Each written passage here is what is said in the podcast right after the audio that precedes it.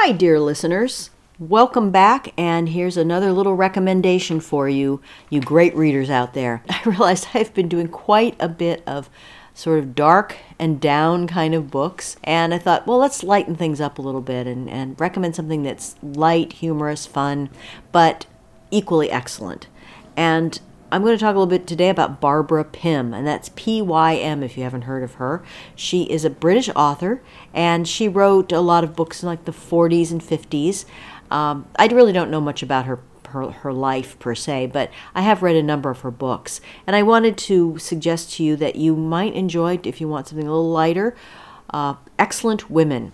Now, Barbara Pym was a great uh, sort of Jane Austen-y uh, observer of social life, of, of mores, of, of people, of personalities, and she's really very interestingly incis- incisive in her writing.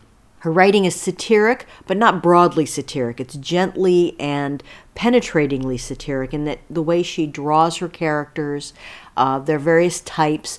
And in this one, she's talking about the excellent women. And the excellent women were uh, the post war women who weren't expected to be married. They weren't super pretty.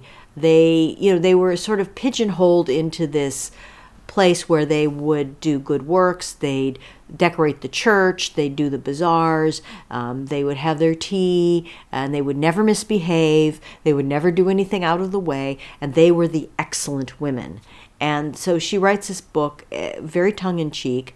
Uh, but when you read it at first, just seems like it's just like a straightforward story that she keeps her point of view hidden in the folds of everyone's coats and in the in the hat bands and in the uh, the look in the eye and the uh, steam of the teapot so that it's in the details and it's in the odd quirky thought or comment that one of these excellent women make that show you that though the characters themselves buy into this society and these norms.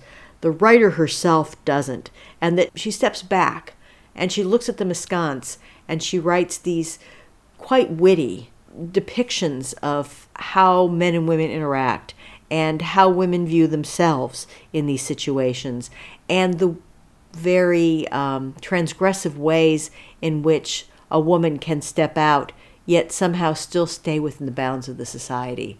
So there is a lot of scones and crumpets and cups of tea and sandwiches. And I mean, I just think it's hilarious because uh, sometimes it'll just be about, oh, I went to tea and all they had was, it was not a high tea, it was a low tea. There were no cakes, you know? And I love that kind of detail. And the way she tells it, it's very funny and telling about what the values of the society are.